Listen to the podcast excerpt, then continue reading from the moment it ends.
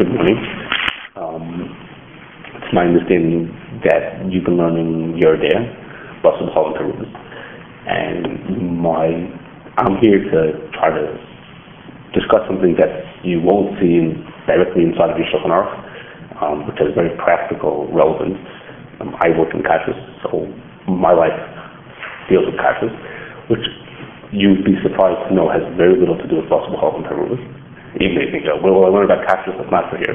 It has not as directly related as you might think it is, um, industrial type of kashrus.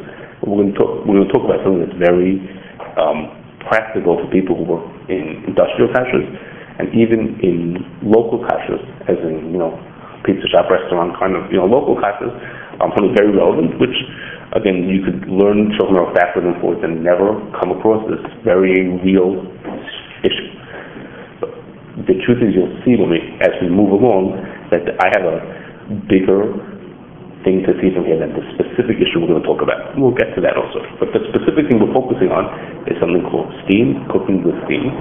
And I'm going to talk a little bit about the practical and a little bit of the halacha of it. Let's make some sense out of what this is. The first thing is, this is something, this is something that you have seen in um, in, in Kukhet, it's also Gimel, that's really where it comes from, that is something, if you cook up a pot of milk, then the vapors that come out of that pot are considered to be milk. The vapors that rise out of that pot of milk are milk. Um, uh, Vapor is steam. the steam that comes out of it, There's a difference between vapor steam. okay, the difference is, Vapor is air, you can't see it. Okay. It's wet. okay, well, the, so we'll say, okay, about, we'll, we'll say the steam that's coming out of it is coming out, is, uh, considered to have the tam of what was cooking there. So, in the case of Shulchan you, you have milk cooking, and on top of it is meat hanging to dry, there will be a possible for that. That, that din, um, most people don't do that, hang dried meat over there, think they're smart enough to know that. But one of the, again, that is some practical applications of that, nothing to do with that shiloh, are, um, the din of whether whiskey is considered to be, had the din of what it came from. For example, the din of says, if you cook, if you, whiskey is, meaning, I'll just explain for a second, when you ferment sugar into alcohol, the, the fermentation doesn't go more than until about 13, 14 percent strong. So a wine, a, a typical wine will never be more than 12, 13, 14 percent. Once it gets past that point, the, the, it's. There's, there's no more, there's no more um, alcohol formed. If you want to make something with a stronger alcohol content, they discovered a couple of hundred years ago, what you do is you boil the, the, you, you raise the temperature of that wine, let's say take the wine, the alcohol boils out, and the liquid stays behind. The, the vapors of the alcohol, the, or the steam of the alcohol boils out at a lower temperature, in the 170 degree range. It boils out. You catch those vapors and you condense them, you turn them back into a liquid. So now what you're catching is a much stronger version of what you originally had. You had originally 14% wine, and when you concentrate it, that's what you do. You're getting only the alcohol out. You can make what we call brandy, which will be 40% or 60% alcohol, or something like that. So that's that's Shiloh and the Rivash that actually had the din. The Rivash is around the time when they came up with this idea of how to do this.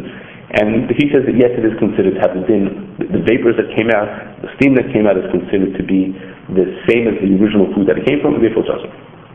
And, think about that for brandy, like for stam yayin, and for chametz.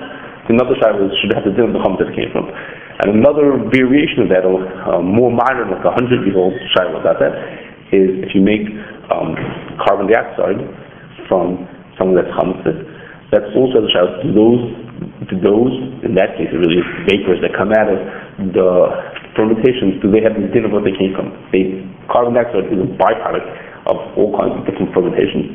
And if the if the base that it was made from is chametz, does the carbon dioxide that it comes from is it also considered chametz or not? Okay, those are shiloh. That, that that has there are more twists to that shiloh, but that's just like examples of this din that when you cook something up, the, the steam that comes out of it is considered to have the din that it came from. Okay, now I want you to just put that you you probably know that din already, we'll put that on the side for a second.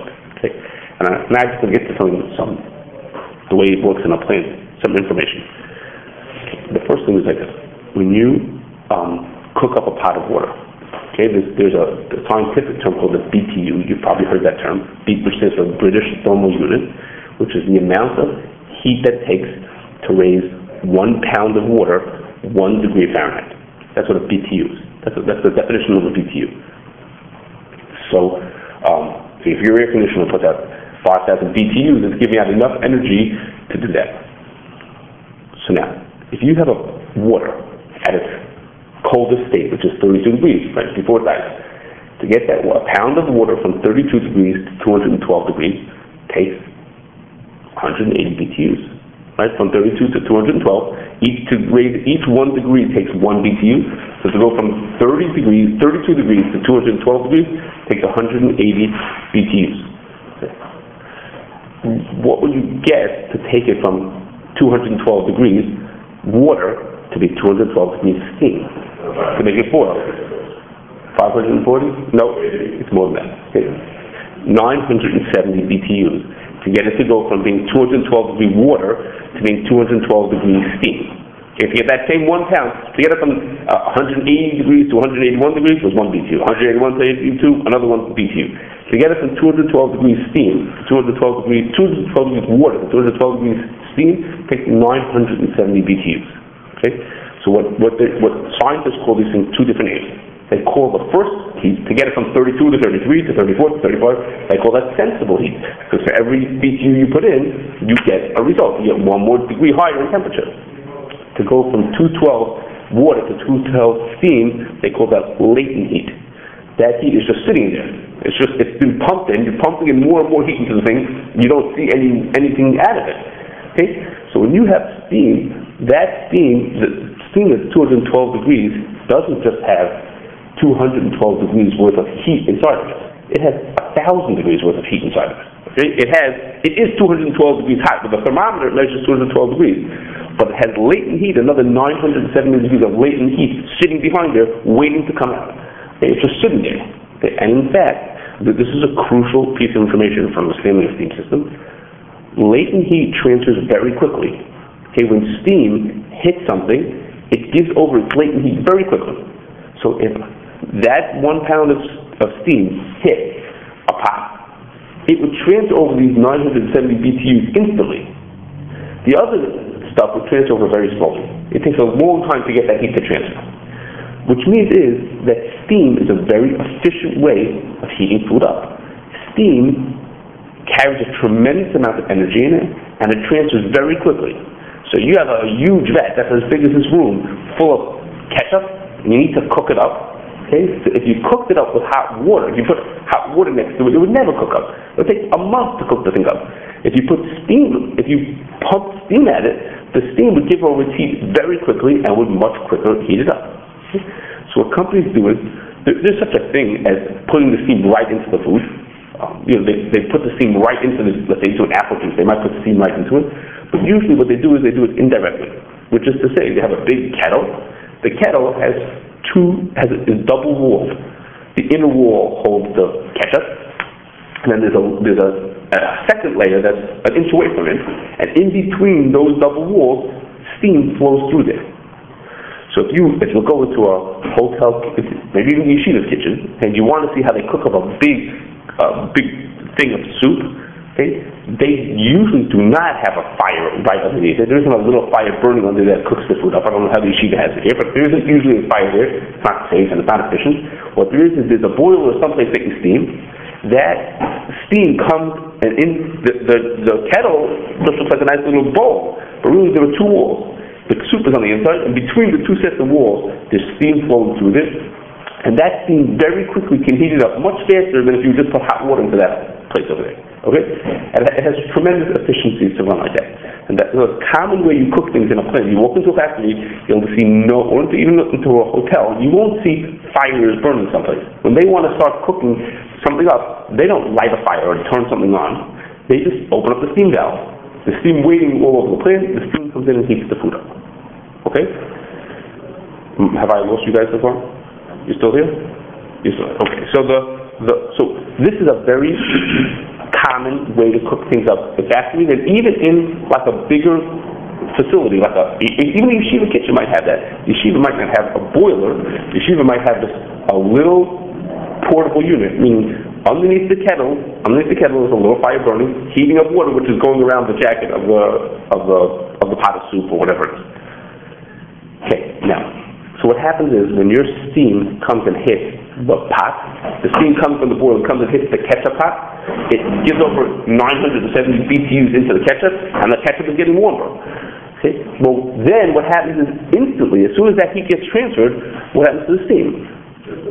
It turns back into water, right? It just lost its latent heat. So it turns from being 212 degree steam to being 212 degree water.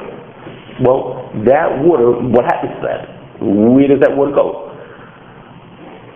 So it, it's in the jack, and it's in between the two layers of the, of the pan, of, of the pot. The water drips down to the bottom. Okay, now you could let it go out into the garbage if you wanted to, but that would be foolish because this water is hot water. You could you could reuse that water to make more steam for the next pot that has to be cooked up. This water, it was cooked up. They took it out of the sink. It was 60 degrees. Okay, they took it in, they heated it up to 212, then they heated it up to turn it into steam, and now they cooked up the ketchup with it. Okay, now they have this 212 degree water that's been used already. Well, why take fresh water from the sink when you can take hot water that's already in this, you already have hot water in here, reuse it? And that's exactly what they do. They take this water, which they call condensate, it condenses on the, in, um, you know, in, in the pot, it condenses, they take the condensate back to the boiler, and they reuse it. They use the same water. So they, they have to add new water here and there, but basically they keep using the same water again and again. Okay, that water, that, the, the, the, they fill up the boiler with water, they heat up that their ketchup today, and then the water goes back and heats up the next round of ketchup. Okay, it keeps on going back and around and around in this loop within the plant. Okay, now, when a plant, when, when you have a yeshiva kitchen, everything is wonderful and beautiful. Okay, but I was recently in a company that they have three divisions to this company. One makes sugar, one makes hard-boiled eggs, and one makes ham. Okay, so this, the company, it cooks all three of them with steam. So the steam that cooks up the ham, okay, the steam cooks up the ham, it condenses, and the liquid goes back to the boiler. Then that water in the boiler gets heated up a little bit more and goes to cook eggs. And it goes to cook sugar. Then it goes to cook ham. It does everything. It's the same steam is going to all three parts of the company. And we were involved with another company that um, two companies share a boiler. Okay, one company produces foods that are used in ingredients that are used in foods like antifoams, whatever, an ingredient that's used in food, and the other one makes biodiesel. Okay, now in that case, the biodiesel company happens to use for their their fuel source soybean oil, which is kosher. Okay, but they could have just as well been using leftovers from McDonald's. Right, they could have just as well been using animal fat to do their boiler. And these guys, they use loads of steam, and what happens to the steam? The steam the steam doesn't go into the food. The steam is on the outside of the jacket. It has it's called indirect contact with the food. It condenses, and the water goes back to the boiler. Okay. So now, in fact, in hotels, um, Rabbi Eisenbach from our office, when he sits down with a, hotel that wants to have a kosher kitchen, we're going to build a, completely kosher kitchen. He says to them, if you want to have a kosher kitchen, your your soup pot that are going to run on steam cannot be connected to the steam system for the whole hotel. The hotel's got a steam system that heats up hot water for people's showers and does all kinds of things, including cooking up the food in the trafe kitchen. So he tells them, no, no, if you want to have soup kettles, those soup kettles are going to have to be freestanding. Meaning, it's its own cute little unit that the kettle, the, the kettle is here, and underneath it, there's a fire that's heating, or an electric coil that's heating up water, turning it into steam, and just using for itself. It doesn't share condensate with anybody else. It says when you're building a kosher kitchen, if you only look at your kosher kitchen, you're not gonna, you might not realize that the trafe that they're cooking down the hallway is coming into your kosher kitchen also. Not in any way that looks from the outside, but through this condensate. We're, I- I'm a little bit jumping, so what, what happens? So we, we just said this condensate is created, but doesn't touch the food. It touches one side of the pot, and on the other side of the pot is the trafe food. Okay, in our in our case, there's ham being cooked, and on the and the steam is shearing a wall with the ham. On one side is the steam, and on one side is the ham. And then the steam turns into water. So now there's water on one side of the of the of the pot, and on the other side of the pot is ham, or in the hotel kitchen. In one kitchen, they're making trafe soup. Okay, and so in that soup that they're making, the steam or the water is on one side of the wall, and on the other side is the trafe food is being cooked. Now that water then goes back and is used to heat up the the kosher food also. So that mutar, that doesn't. Does that, does that make tam transfer, that doesn't make tam transfer? Okay, so that's, that's a din. You learned in Tzadi Bet. Okay, that's a din that you learned. When you learn this din, if you've never heard of a steam system, in a million years you can't imagine what this case could ever be negated to. Could it happen that a uh, drop of milk is going to fall on the outside of a place of a pot? It seems like such a far-fetched case, okay? But this din is very relevant to exactly this case, which is, goes on every single day in factories.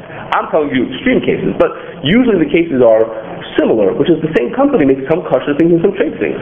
This side of the factory is all kosher, this side is all trafe. Well, they kosher in between, or whatever, whatever they do. But they come into kosher and they start making kosher products. But the same water and steam that was used to heat up the product yesterday when it was trafe is now heating it up today when it's kosher. So what does it help the kosher? You kosher your keilim, and then you come ahead and heat it up with trafe water. So, what, what's the din the base? So we say is, if the blia, the, the, the blia does go through the kli, if there's, if there's trafe inside the pot, and there's water on the outside of the pot, or there's trafe water on the outside of the pot, and there's kosher food on the inside of the pot, what's it din? We say this, the tam does go through. So that means is that in all the cases that I just, I'm telling you, where they, what they call, they shear the steam system, and they get the content, goes back to the boiler, and they reuse it. So what's the din? The din is that the is transfer, and um, it should make the food trafe. Now, in that din, it's really not so posh that the blias really go through. If you remember from in Saudi days, it's a machlokes where the blias go through, or it says this way, it's a machlokes how many, how much blias go through. Okay, but we're machmir, the din Shulchan says to be machmir that blias do go through, but it's we're being machmir in time suffix that blias go through, or how much blias go through. So, so let's now let's look at the question. So now we heard the shiloh from just from uh, day We just opened up a Shulchan Aruch, we say steam coming out of trafe food is trafe. Steam means it carries blias to it the pipa skull that falls on the outside of the pot does make blias go back and forth. So the steam that's hitting the outside of the ham, um, not not touching the ham, it's just touching the pot that holds the ham, um, gets blias to it, and then it transfers back into that water, which then goes cook up sugar or egg. Okay, so on, on the surface of it, if we go, so to speak, just by the rules, this thing is a, is a huge problem. Potentially, the blias are transferring from the trafe in the company or in the, in the hotel to the kosher side. Okay. But now, now let's look at it from a different angle. A scientist, if you ask a scientist if any tam transfers to it, he'll tell you lost your. No, go, no tam goes through from the from the pot through the walls into the steam. Okay. Now I, we're we keep talking about a pot. There are more sophisticated ways of doing this, but they're all the same variation of the same shiloh, which is blia going through something, through a kli, through metal, into into or water that's on the other side. Okay, now, there are even people who have suggested reasons why in the days of Chazal, Blias did go through, and that nowadays they don't go through. Okay? Among, among the theories as to why they wouldn't go through are, well, we use different alloys of steel than they did. Okay? The, the, the word metal is a generic term that just means, uh, means metal. But really, even the word steel doesn't, is not a, has, doesn't have an exact definition uh, it does, but for us it doesn't have an exact definition. You can mix all different kinds of metals to get different properties. For example, the most famous example is stainless steel. Okay, steel rusts, but stainless steel doesn't rust. So remember, they remember they had chromium it and it doesn't rust. Okay, so you could add, you could by changing the alloy, by changing the mix of metals that are in the metal, you get different properties out of it. Okay, so one says one explanation for this is, well, we use different alloys than they do, which is true. We, over time, people have come up with new ideas, like, for example, stainless steel, okay, that, that are um, different alloys, or even we use aluminum that they used to never use aluminum. They wouldn't use it in the steam system, but they, we use alloys that they didn't. So maybe our alloys don't allow blias to go through, and theirs did. Or people say a different thing. I, now this, I'm accepting from the person who I heard it from that it's true, but that it used to be the way to make pots was you took a big sheet of metal and you banged it into shape to make it into the shape of a pot. I, I don't know if that's true. This is what they tell me that they bang it into the shape of a pot, okay, which leaves microscopic holes in the metal. From the hammering it out to make it into a shape, leaves microscopic holes that blias go through. Not visible holes, and not that food passes through, because no one would cook in a pot with a hole in it, but these microscopic holes. And we don't do it like that. We forge our pots. They, they, they make the, they liquefy the metal and put it into a mold, and then it takes its shape. Okay, so there's no holes in it. So whatever, it doesn't make a difference as if there are signs, but there are, these are trying to as if save Chazal. Say that we don't have blias and they did, we can explain why they did. Okay. They're thinking from a different side. Companies, when they have a steam system, make tremendous efforts that there should be no liquid, no liquid in that steam system. There are, there are, there is steam passing through, but if you would look at the pipe, you would, it would be absolutely clear. And, I have. There are, I was in a place that um, has a glass model of a steam system. I went there to learn about steam, and you can see into the pipes. You can see a lot of other things also, but you can see it, and, it's absolutely clean and pure. So then we can talk about trials about whether there are blias in things that have no vapor to no liquid to them. It's completely clear, an air, as in as if air. There's no vapor in between them. That that has to do with the carbon dioxide trial. Okay, that, that's a, another possibility. On top of that, the companies. Okay, let's, I'll switch the other way. People who work in kashrus have tasted this condensate. Okay, and we'll see why in a second. They've tasted this condensate not once and not twice, a hundred times, a thousand times. Have tasted condensate from different companies. Okay, and what does the condensate taste like? tastes like absolute pure water. In fact, it's distilled water. Okay, it's because it's been boiled to be liquid. It doesn't have any taste to it. Even after it's been cooked all kinds of stuff, it has no taste to it. And from the other side, companies have tremendous hakpazas that foods you shouldn't have a cross of taste between one food and another food. Okay, so companies make all kinds of efforts to make sure that there isn't any um, carryover of taste from one food to another, and they're more than happy to use shear steam between one product and another, because as the scientists tell them, and as experience tells them, there's no transfer in tam. Okay? Uh, millions of people who have bought foods never, don't complain and say, oh, this food tastes like that food. Right? People, people, you never opened up a can of corn and said, oh, wow, this tastes like peas. Because there's a blia coming through the pot they were made in the same kettle, the same, it's called a retort, the same machinery. You ever open up corn and say, wow, you know, there's, there's like a little taste here of, of peas over here. No, no one ever said that. Why not? Because from the company's perspective, they believe the scientists and they believe the experience of their customers, which is no blias are transferring through. They're not getting any blias through. So we're saying that the din side of it, you open up our Shulchan tells us that there are blias going through. And in this case, the, the steam carries blias, the blias go through the kli, so we should say it should be assur. But the other side of it is we have, we have five different reasons, or, you know, angles that we can come at and say, we don't see anything.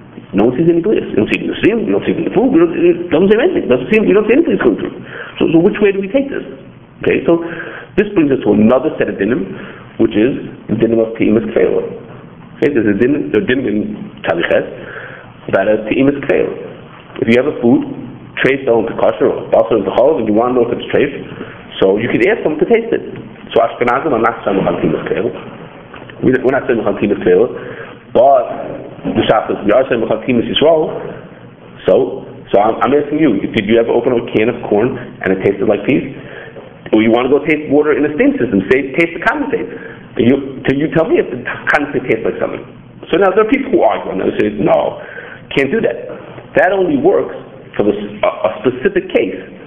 I, if I go into a factory and I taste their water, I say, okay, the water doesn't taste like anything. I taste the condensate, it doesn't taste like anything.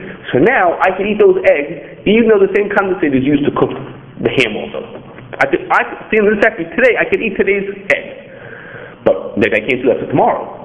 Meaning I tasted the water today, I did Te'imas Yisrael on the water today, the Yid knows that this water doesn't taste like ham, so now today I could eat the eggs that are made in this company. But what about tomorrow? Maybe tomorrow the water won't taste like that. Or, or now, of course, the case I told you is not true. I can't taste that water. I potentially can't taste that water if it's gonna, if it maybe has a tam of chazer in it. Okay, but they might. I go to a company that makes corn and peas. Okay, and I say, I'll taste the water. So can I deduce from the fact that it tastes, the condensate tastes like plain water, that in the hand plate it also tastes like water? I think, well, I didn't do it once. I didn't do it twice. I did it a hundred times in, in 20 different situations. In situations that all seem to be the same. They all seem to, the steam system is a steam system. So I change it, I'll test it in ten different places to make sure I get all the variables right. And they always taste the same. It always tastes like plain water. So does that let me, um, so people have argued that I can't take that further and say, well, in, in, in tomorrow's situation, I'll go to the ham place, in that place it should be mutar also. Because who knows? Team Israel has always said, sort of, yeah, after it happened, and I'm talking about a specific situation. Some chazir fell into my cholent. I taste the cholent to see if it tastes like chazir. But that doesn't mean that next week, if I throw in chazir, I can assume it's not going to be next time. Not because of the difference in chatzira. I mean, it's because of, how do I know the team is going So there are people arguing from that side. But the truth is that there's, there's precedent for the shiloh. Uh, almost exactly this shiloh, not with our situation, but this type of shiloh was asked to the Ramah. Okay, there's a true in the Ramah. I think it's non valid that he was asked like this. There were rumors, or, or they knew, that the barrels that were used to hold olive oil were smeared with chaza fat. So the shiloh was, how can you know how to drink, eat the olive oil? Okay, and this has comes up every so often. It's, it's right now again the the, the kashrus organizations are dealing with it from a different angle. This, there have always been questions about olive oil. Maybe there are mixes of trafe mixed into it. So people said that they, they, the out the barrels are smeared with chaza. If I remember correctly, that was the thing. They were smeared with chaza. So the was eat it? And the Rambam says like this. So there's, there's two parts to the tshuva. Okay, the short answer to the tshuva is thousands of people have eaten olive oil. No one ever said that it tastes like chaza. We've tasted it a million times. Jewish and non-Jewish people have tasted who knows how many times. No one ever said that the olive oil tastes like chaza. So what does that tell us? So the, the answer to what does it tell us is the rest of the tshuva. He has all kinds of svaras as to maybe it's a time of God, maybe it's all kinds of explanations for why to, to explain from the from the so to speak from the Shulchan Aruch side. Of course, he wasn't saying from the Shulchan Aruch, but from the from the din side of it, why should it be mutar? But the the uh, the beginning, like the short answer to the question is, if thousands of people have tasted this food and they never saw tam, then we know that there's no tam. Not today, not yesterday, and not tomorrow either. We can extrapolate from lots of life experience that there wasn't tam all now, we saw, you know, we keep seeing this food, there's not tam in this food. So Team Yisrael, not just for the past, not just to say, you know, I, I tasted this specific mixture, I saw no Team Yisrael, I want to eat it. But even, so to speak, for the future, to say, this type of situation doesn't create tam. So we're allowed, you're allowed to say that, so to speak, which is, that's what the Rambam says. So in Ken, why don't we say this? So we should say the same thing here also. We say there is, we don't see any tam. So let's say that for a hundred reasons that we said beforehand, there's no tam. So even though the, so to speak, by the books there should be tam, we should be able to say is Lamais is nowadays there's no tam, and so we can ignore the fact that companies share steam. So in fact, there, there are contemporary persons who are still like that, and who say, okay, there's no tam. We don't see it. As we've been explaining, it's not happening. There's no time in this food, allowed to eat it. You don't have to worry about this thing because ignore it.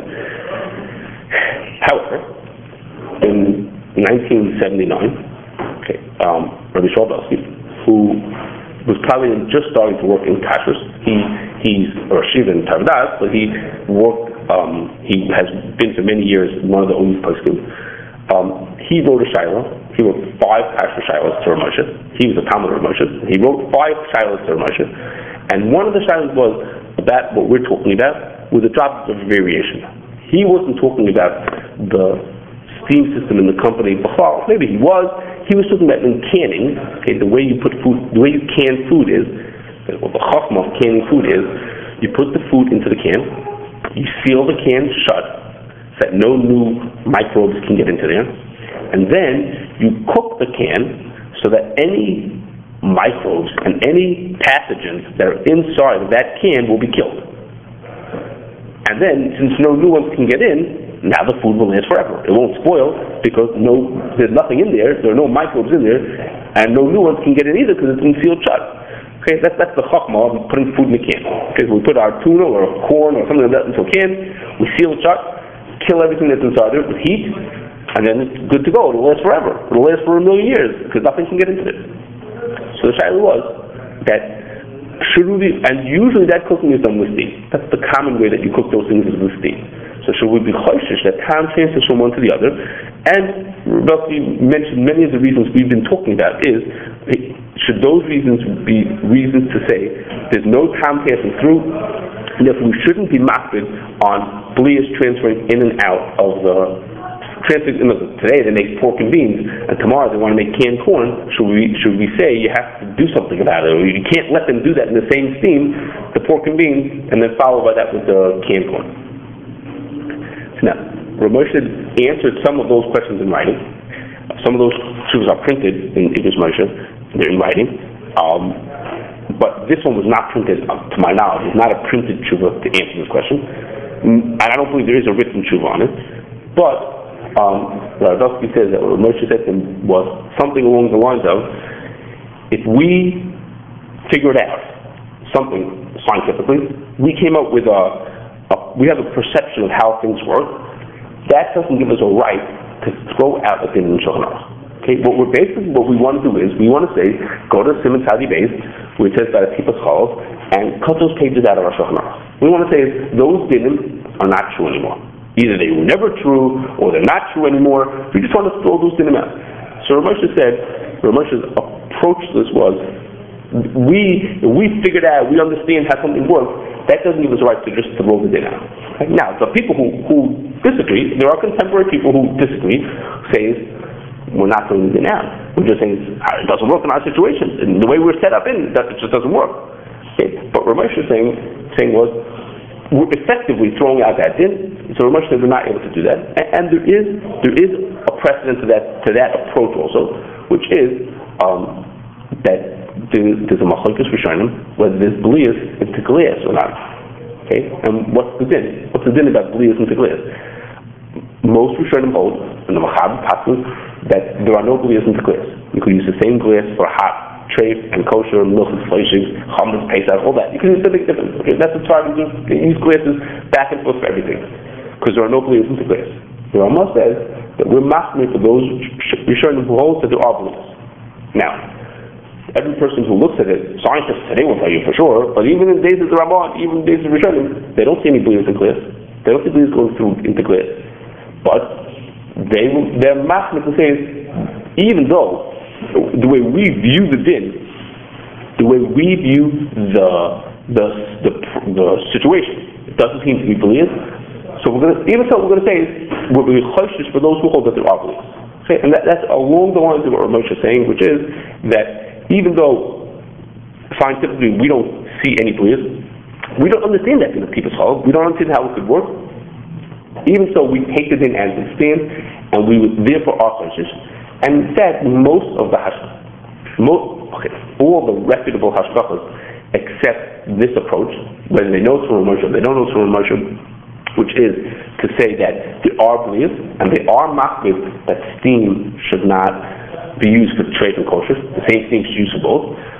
But as we'll see in, in a minute, um, because of the very serious question as to whether there are bleeds on it, they take a very um, they're very open to kulos that they maybe wouldn't have been simulchan in other cases.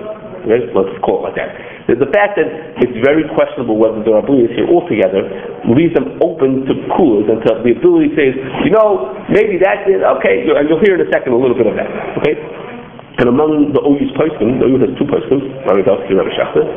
Um, Rabbi Belsky it takes the approach much more like the Moshe, which is uh, we, we can't throw the din out, and as opposed to Rabbi Schachter, who takes more of an approach of we don't see any bleeds over here, and he's open to just about anything. You, you'll well, they have their different ways of approaching, but he's open to many more. Um, to the ability to say cool, even if in, if in theory he wouldn't have said that in a different situation, but for this, for a steam shiloh, he would be making on. Okay. So let's talk about um, four ways that they have to deal with steam. Okay, so shared steam. Okay, I was going to go through them quickly. It's not going to get you the practical how you deal with this. Okay, one is the simple one. Okay, which is don't let them return condensate from the treif. In this place, that makes the ham. In fact, that's what they're doing. They're saying the condensate that forms when they cook the hams, okay, that condensate that forms, which is the treif condensate, is goes down the drain. It does not go back to the boiler. So the boiler uses water from the street. It uses it to cook eggs and sugar, they're kosher, and that condensate comes back to the boiler.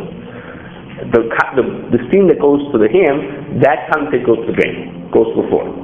So the boiler is cooking with fresh water and water that was used to cook kosher products. Okay? But it is not, never has condensate coming back from the treif. So that's the simple way to deal with bomb. Tatan, no, no treif condensate going to, coming back to the boiler. Okay? Now, aside from the fact that that gives a cost to the company, because they now have to cook up fresh water, there's also, for the hashgacha wise, that's a uh, serious responsibility to watch that they actually do that. So they're, they're telling them to pour money down the drain. Literally, they're pouring money down the drain. Okay, they're taking hot water, pouring it down the drain, and replacing it with cold water that they have to heat up. So you have to monitor it that they're actually doing the job. So it gives the hashgacha more responsibility to make sure that they're not cheating on something that they have a tremendous incentive to do. It doesn't make any sense to them to throw this water down the drain. Okay, so that gives the hashgacha more work to do. Okay. Another aid that people have is they say we will you're choishish that there's time in this water.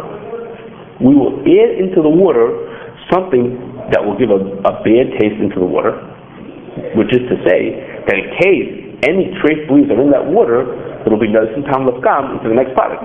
Hmm. Imagine if we put we took the we took the condensate coming back from the ham and we poured soap into it. Okay? We put detergent into it. Let, let's say that we could do that. Then, if there are any bleeds in that water, they've now mixed together with a, this thing which is pogum, which is nice and tam lifgam, into the next thing. So if any bleeds transfer from the steam into the egg, that bleed that transfers will be nice and tam lifgam. Well, not to it. Okay, so they say, look, good idea. Let's put something into the water that'll, that'll say if there's any time, it'll be nice tam lifgam. Okay. Now, so move that. Would it be mevat to put something in like that? Well, in, well let, okay, that's a good question. There's a few answers to that question. One is, from the company's perspective and from our view of it, there's no time there altogether. We're not being mevat on the answer. We're just sort of like covering ourselves. We don't really see any time. But here also, we're not being, we're not putting isser into our food. We're saying is, this steam is going to be used to heat up our food. It's not cooking food. It's being used to heat up the food. We're preventing any time that we don't, if it'll get into our food, it will be us time of God. We're just, we're preventing it from getting into our food the way that'll make Isra, as opposed to putting it in in a way and letting it be bubble. Okay? But, I, and I, but the third answer, which is probably the better answer, is in these kind of, because of the shilas we talked about about steam, those kind of things like Devatus and and you'll hear in a second that Hanan, okay, people won't be mocking on them. They'll say, this they, many approach shilas about steam as sort of as a chumrah, because we don't see any time in this thing anyhow. So dinim that are beyond the strict requirements of din. I mean, we make sure there's no time over here.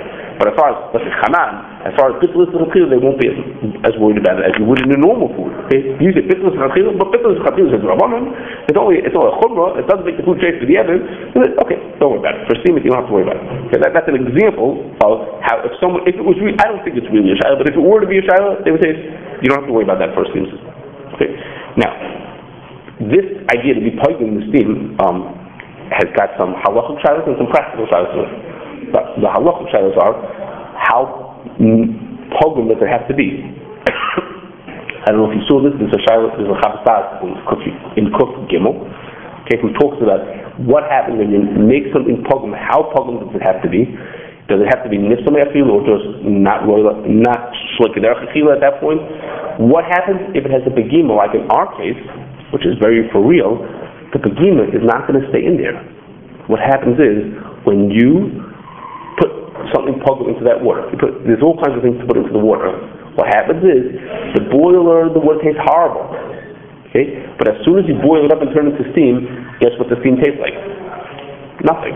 The steam tastes like just plain old water all those chemicals stay right where they are in the, in the boiler. They don't transfer into the steam.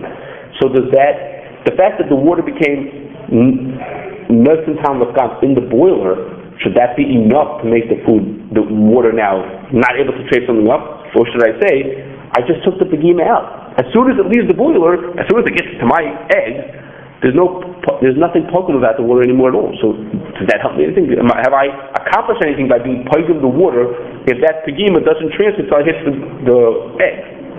Okay, now that's a that's a Charlotte how to read the Chavos Daas, the Chavos Daas is a mutar or also that case. But of course, the opposite question is, is you're going to be scratching your head, you're you're telling me that all the puzzle, the water tastes horrible, if you scoop up that water, tastes horrible.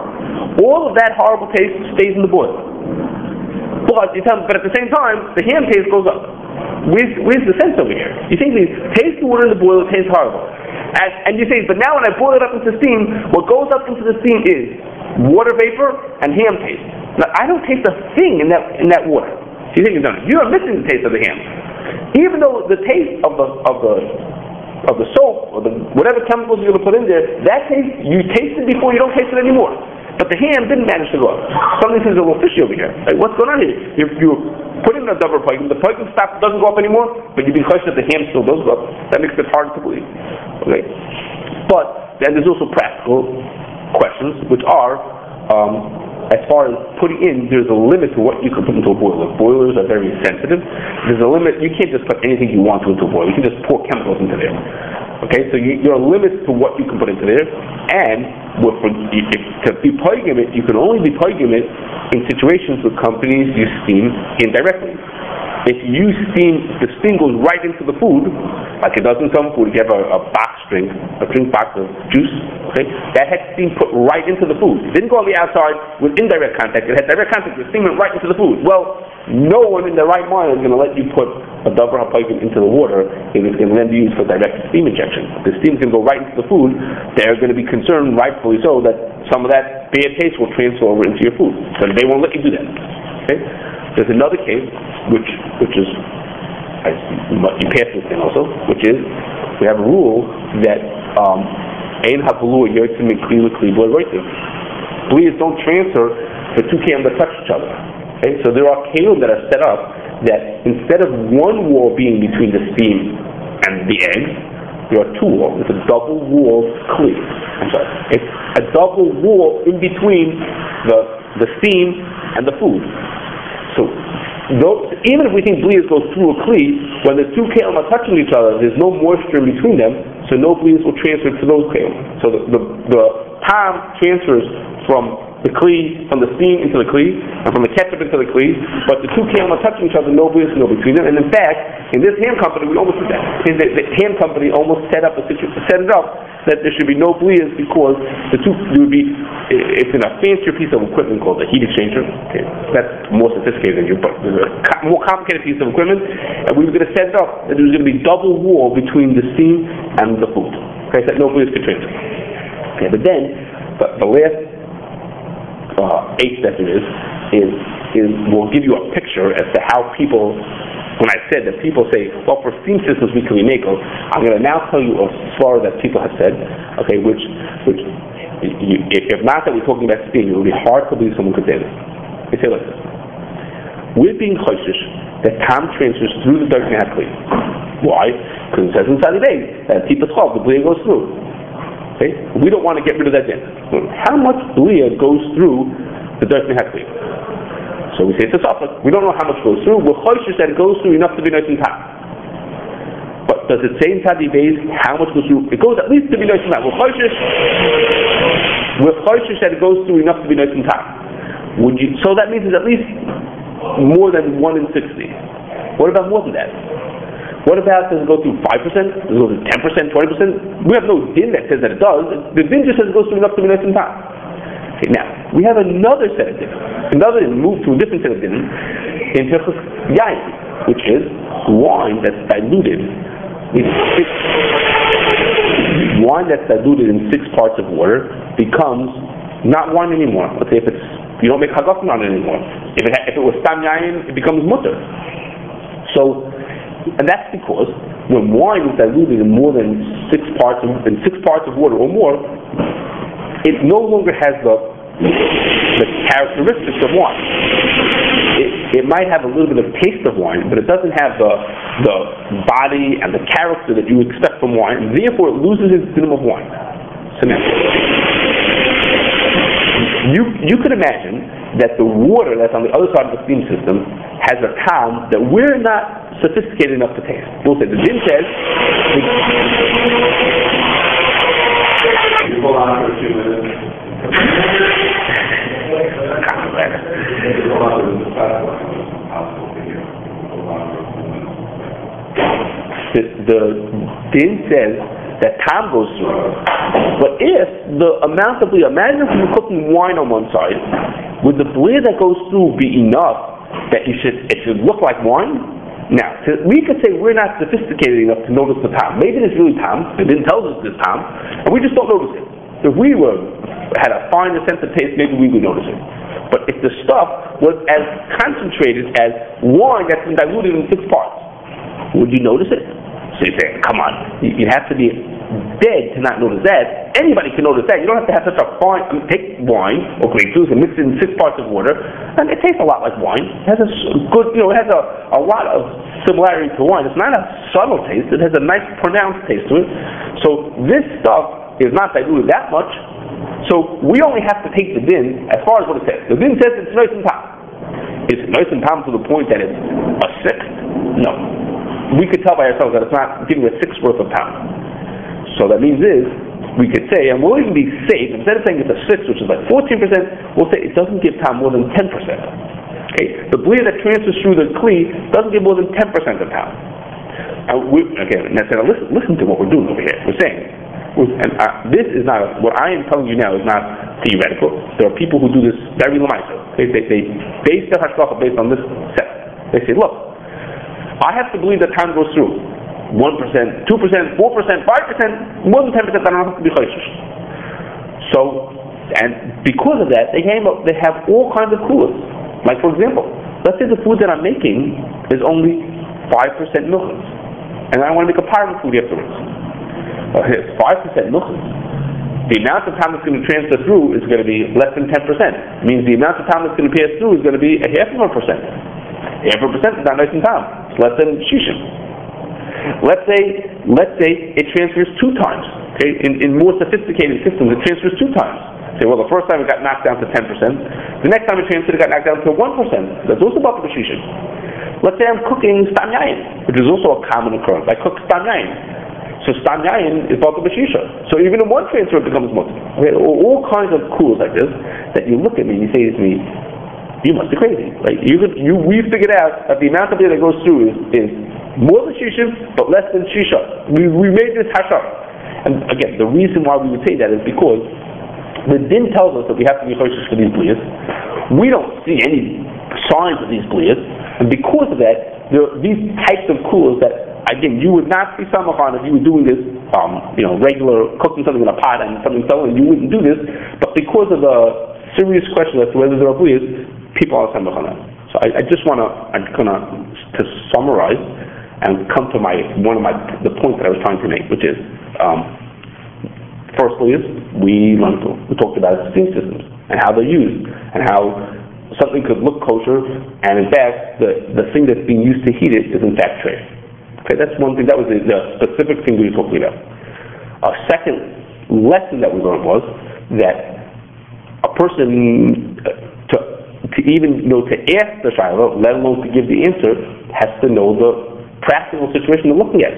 You walk into a hotel kitchen and not know that their steam is getting heat from the treif kitchen, and you could miss the boat. You could kasher and run everything perfectly, but never realize that your food is treif, or it's considered treif, because of things that happen across the hallway in the treif part of the kitchen. That's just, a, just a lesson in understanding a situation to know the shilohs and to, for sure if you want to answer the shilohs. The third one is, it's a general lesson, which was, here's a situation where most people's understanding of the metzius and of the din would tell them that this thing is mutar.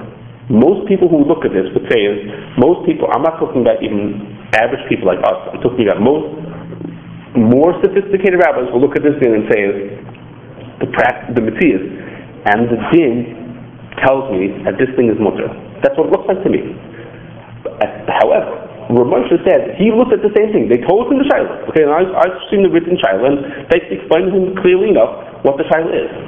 And his perspective on it was, well, we don't just it in so quickly. We don't just throw that out. That was how he answered the shiloh. And just as far as our approach to how he answered a shiloh is that when, even after our discussion, and we figured out and we looked into it and we think that the thing is mutar, when we turn to someone bigger who tells us, no, no, no, it doesn't work like that, he has understanding of things that's different than that, then we won't realize our place.